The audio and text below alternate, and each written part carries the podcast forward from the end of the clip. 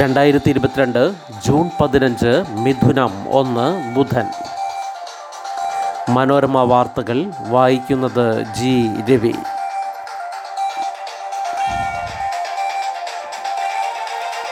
പത്ത് ലക്ഷം പേർക്ക് കേന്ദ്ര ജോലി, 1.5 വർഷത്തിനകം നിയമനമെന്ന് പ്രധാനമന്ത്രി. അടുത്ത 1.5 വർഷത്തിനുള്ളിൽ 10 ലക്ഷം പേർക്ക് കേന്ദ്ര സർക്കാരിൽ ജോലി നൽകുമെന്ന് പ്രധാനമന്ത്രി നരേന്ദ്രമോദി. വിവിധ മന്ത്രാലയങ്ങളിലെയും വകുപ്പുകളിലെയും ജീവനക്കാരുടെ എണ്ണം വിലയിരുത്തിയ ശേഷമാണ് തീരുമാനം.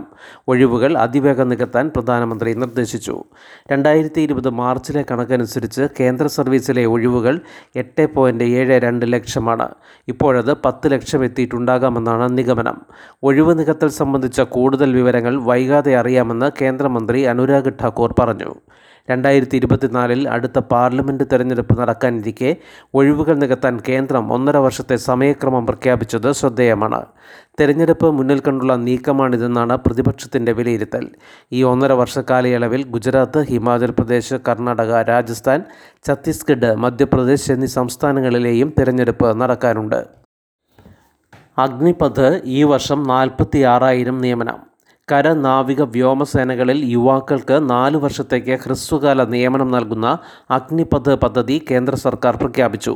സൈന്യത്തിലെ നിയമന രീതിയിൽ ചരിത്രപരമായ മാറ്റത്തിന് പദ്ധതി വഴിയൊരുക്കും. പദ്ധതിയുടെ ഭാഗമായി സേനകളിൽ ചേരുന്നവരെ അഗ്നിവീർ എന്നായിരിക്കും വിശേഷിപ്പിക്കുക. വനിതകൾക്കും നിയമനം നൽകും. ജവാൻ, സെയിലർ, എയർ വാരിയർ എന്നിവ ഉൾപ്പെടെ ഓഫീസർ റാങ്കിൽ താഴെയുള്ള തസ്തികകളിലേക്കാണ് നിയമനം. ഈ വർഷം 46,000 പേരെ 3 സേനകളിലായി നിയമിക്കും. ഇതിനുള്ള റിക്രൂട്ട്മെന്റ് റാലി 90 ദിവസത്തിനകം നടക്കും. പ്രതിരോധ മന്ത്രി രാജ്നാഥ് സിംഗ്, വ്യോമസേനാ മേധാവി air chief marshal VR Chaudhary, നാവികസേനാ മേധാവി അഡ്മിറൽ R ഹരികുമാർ, കരസേനാ മേധാവി ജനറൽ മനോജ് പാണ്ഡെ എന്നിവർ ചേർന്നാണ് പദ്ധതി പ്രഖ്യാപിച്ചത്.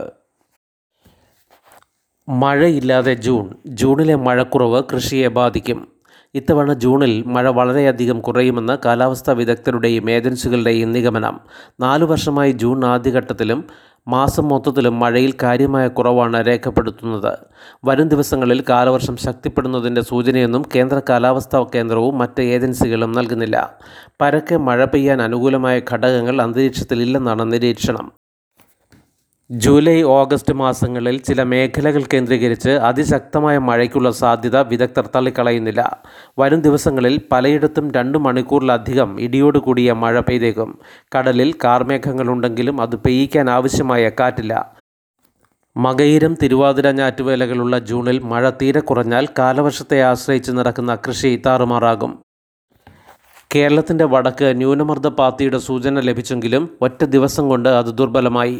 കാലാവസ്ഥാ വ്യതിയാനത്തിൻ്റെ ഭാഗമായി ജൂണിൽ മഴ കുറയുന്ന സ്ഥിതി 2 പതിറ്റാണ്ട് മുൻപ് ആരംഭിച്ചതായി സംസ്ഥാന ദുരന്ത നിവാരണ അതോറിറ്റിയിലെ കാലാവസ്ഥാ വിദഗ്ധൻ രാജീവൻ എരിക്കുളം പറഞ്ഞു. ജൂണിൽ ശരാശരി 643 മില്ലിമീറ്റർ മഴ ലഭിക്കണം. 2000-2021 കാലയളവിൽ 13 തവണ അതുണ്ടായില്ല. എന്നാൽ പ്രളയമുണ്ടായ 2018-ൽ 750 മില്ലിമീറ്റർ മഴ കിട്ടി. കാലവർഷം കഴിഞ്ഞ മാസം അവസാനം സംസ്ഥാനത്ത് എത്തിയതായി കേന്ദ്ര കാലാവസ്ഥാ കേന്ദ്രം പ്രവചിച്ചെങ്കിലും അതിനാവശ്യമായ ഘടകങ്ങൾ പൂർണ്ണമായിരുന്നില്ലെന്ന വാദമുയർന്നു. കാർമേഘം വലിയ തോതിലുണ്ടായെങ്കിലും കാറ്റ് ശക്തമല്ലാത്തതിനാൽ മഴ പെയ്തില്ല. കാലവർഷക്കാറ്റ് കേരളത്തിലെത്താതെ ലക്ഷദ്വീപിനോട് ചേർന്ന് കന്യാകുമാരി മുനമ്പ് വഴി കടന്നു പോകുന്നതിനാൽ അടുത്ത ദിവസങ്ങളിൽ അസം, ത്രിപുര മേഖലകളിൽ കനത്ത മഴയ്ക്ക് സാധ്യതയുണ്ടെന്നാണ് കൊച്ചി സർവകലാശാല റഡാർ ഗവേഷണ കേന്ദ്രത്തിലെ ശാസ്ത്രജ്ഞൻ ഡോക്ടർ MG മനോജിൻ്റെ നിരീക്ഷണം. അസമിൽ അതിൻ്റെ ആഘാതം കൂടുതലുണ്ടായേക്കാം. മുഖ്യമന്ത്രിയെ ആക്രമിച്ച് കൊല്ലാൻ ശ്രമിച്ചു എന്ന FIR. മുഖ്യമന്ത്രി പിണറായി വിജയനെതിരെ വിമാനത്തിൽ മുദ്രാവാക്യം വിളിച്ചവർ അദ്ദേഹത്തെ ആക്രമിച്ച് കൊലപ്പെടുത്താൻ ശ്രമിച്ചെന്ന് പോലീസിൻ്റെ പ്രഥമ വിവര റിപ്പോർട്ട്. മുഖ്യമന്ത്രിയെ വധിക്കണമെന്ന ഉദ്ദേശത്തോടെ ഗൂഢാലോചന നടത്തിയെന്നും വലിയതുറ പോലീസ് രജിസ്റ്റർ ചെയ്ത കേസിൽ ആരോപിക്കുന്നു. യൂത്ത് കോൺഗ്രസ് പ്രവർത്തകരായ ഫർസിൻ മജീദ്, നവീൻകുമാർ, സുനീത് നാരായണൻ എന്നിവരാണ് കേസിലെ പ്രതികൾ. സുനീത് ഒളിവിലാണെന്ന് പോലീസ് പറയുന്നു. മുഖ്യമന്ത്രിയുടെ ഗൺമാൻ S അനിൽകുമാർ നൽകിയ പരാതിയുടെ അടിസ്ഥാനത്തിലാണ് കേസ്. മുഖ്യമന്ത്രിക്ക് നേരെ പ്രതികൾ മുദ്രാവാക്യമുയർത്തി പാഞ്ഞടുക്കുകയായിരുന്നെന്ന് FIR-ൽ പറയുന്നു. വിമാനം ലാൻഡ് ചെയ്യുമ്പോഴുള്ള നിയമപരമായ നിർദ്ദേശങ്ങൾ പാലിക്കാതെയും സീറ്റ് ബെൽറ്റ് ധരിക്കാതെയും വിമാനത്തിനകത്ത് നടന്ന് രാഷ്ട്രീയ മുദ്രാവാക്യങ്ങൾ വിളിച്ചു. വിമാനത്തിലെ 20A സീറ്റിലായിരുന്ന മുഖ്യമന്ത്രിക്ക് നേരെ നിന്നെ ഞങ്ങൾ വച്ചേക്കില്ലടാ എന്ന് ആക്രോശിച്ചുകൊണ്ട് പാഞ്ഞെടുത്ത പ്രതികൾ അദ്ദേഹത്തെ ആക്രമിച്ചു കൊലപ്പെടുത്താൻ ശ്രമിച്ചു. വിമാനത്തിന് സുരക്ഷാ ഭീഷണിയുണ്ടാക്കി. മുഖ്യമന്ത്രിയുടെ സുരക്ഷാ ജീവനക്കാരൻ തടയാൻ ശ്രമിച്ചപ്പോൾ ദേഹോപദ്രവമേൽപ്പിച്ചു. ഔദ്യോഗിക കൃത്യനിർവഹണം തടസ്സപ്പെടുത്തിയെന്നും FIR-ൽ പറയുന്നു. വിമാനത്തിലെ സംഭവം അന്വേഷിക്കാൻ കണ്ണൂർ ക്രൈംബ്രാഞ്ച് SP പ്രജീഷ് തോട്ടത്തിൻ്റെ നേതൃത്വത്തിൽ 6-അംഗ പ്രത്യേക സംഘം പോലീസ് രൂപീകരിച്ചു. കേസിൻ്റെ ഗൗരവം കണക്കിലെടുത്താണ് പ്രത്യേക സംഘം രൂപീകരിച്ചതെന്ന് DGP അനിൽ കാന്ത് ഉത്തരവിൽ വ്യക്തമാക്കി. അവസാന പാലവും തകർത്തു കിഴക്കൻ നഗരത്തിൽ ചോരപ്പുഴ. കീഴടങ്ങാൻ ഉക്രൈൻ സൈനികർക്ക് റഷ്യയുടെ അന്ത്യശാസനം. രൂക്ഷ പോരാട്ടം നടക്കുന്ന കിഴക്കൻ നഗരത്തിലേക്കുള്ള അവസാന പാലവും റഷ്യൻ സേന തകർത്തതോടെ ഉക്രൈൻ സേനയുടെ ചെറുത്തുനിൽപ്പ് ദുർബലമായി. ഉക്രൈൻ നിയന്ത്രിത മേഖലയുമായി നഗരത്തിന് ബന്ധമറ്റതോടെ ജനങ്ങളെ ഒഴിപ്പിക്കുന്നതും പ്രതിസന്ധിയിലായി. നഗരത്തിൽ അവശേഷിക്കുന്ന ഉക്രൈൻ സൈനികർ ജീവൻ വേണമെങ്കിൽ കീഴടങ്ങുന്നതാണ് നല്ലതെന്ന് റഷ്യയുടെ പിന്തുണയുള്ള വിമതസേന മുന്നറിയിപ്പ് നൽകി. സെവർസ്കി ഡൊണോട്സ് നദിയിലെ പാലം തകർത്തതോടെ പോരാട്ടം അതീവ ദുഷ്കരമായെന്നും ബോംബാക്രമണം മൂലം തകർന്നു തരിപ്പണമായ നഗരത്തിലെ വ്യവസായ മേഖലയിലെ അസോർട്ട് കെമിക്കൽ ഫാക്ടറിയിൽ 500-ലേറെ പേർ കുടുങ്ങിക്കിടപ്പുണ്ടെന്നും ഉക്രൈൻ അറിയിച്ചു. വിമതരുടെ സഹായത്തോടെ റഷ്യൻ സേന 3 വശത്തുനിന്നും വളഞ്ഞ നഗരത്തിൽ ദിവസവും 100-ലേറെ ഉക്രൈൻ സൈനികർ ഏറ്റുമുട്ടലിൽ കൊല്ലപ്പെടുന്നുവെന്നാണ് റിപ്പോർട്ട്. യൂറോപ്യൻ ചരിത്രത്തിലെ ഏറ്റവും ക്രൂരമായ പോരാട്ടമാണ് അവിടെ നടക്കുന്നതെന്ന് ഉക്രൈൻ പ്രസിഡന്റ് വളോഡിമിർ സലൻസ്കി പറഞ്ഞു.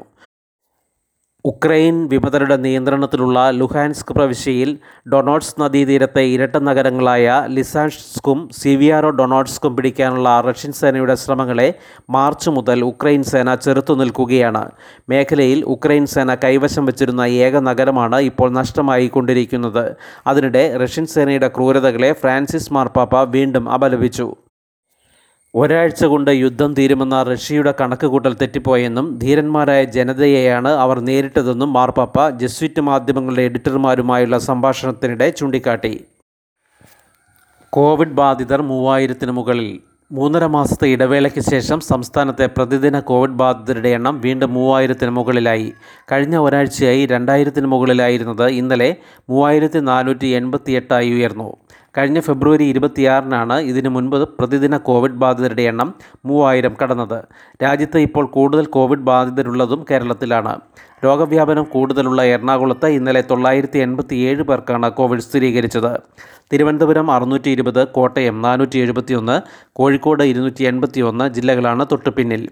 നിലവിൽ സംസ്ഥാനത്ത് കോവിഡ് ചികിത്സയിലുള്ളവരുടെ എണ്ണം 18,000-ന് മുകളിലാണ്. ശുഭദിനം. നന്ദി.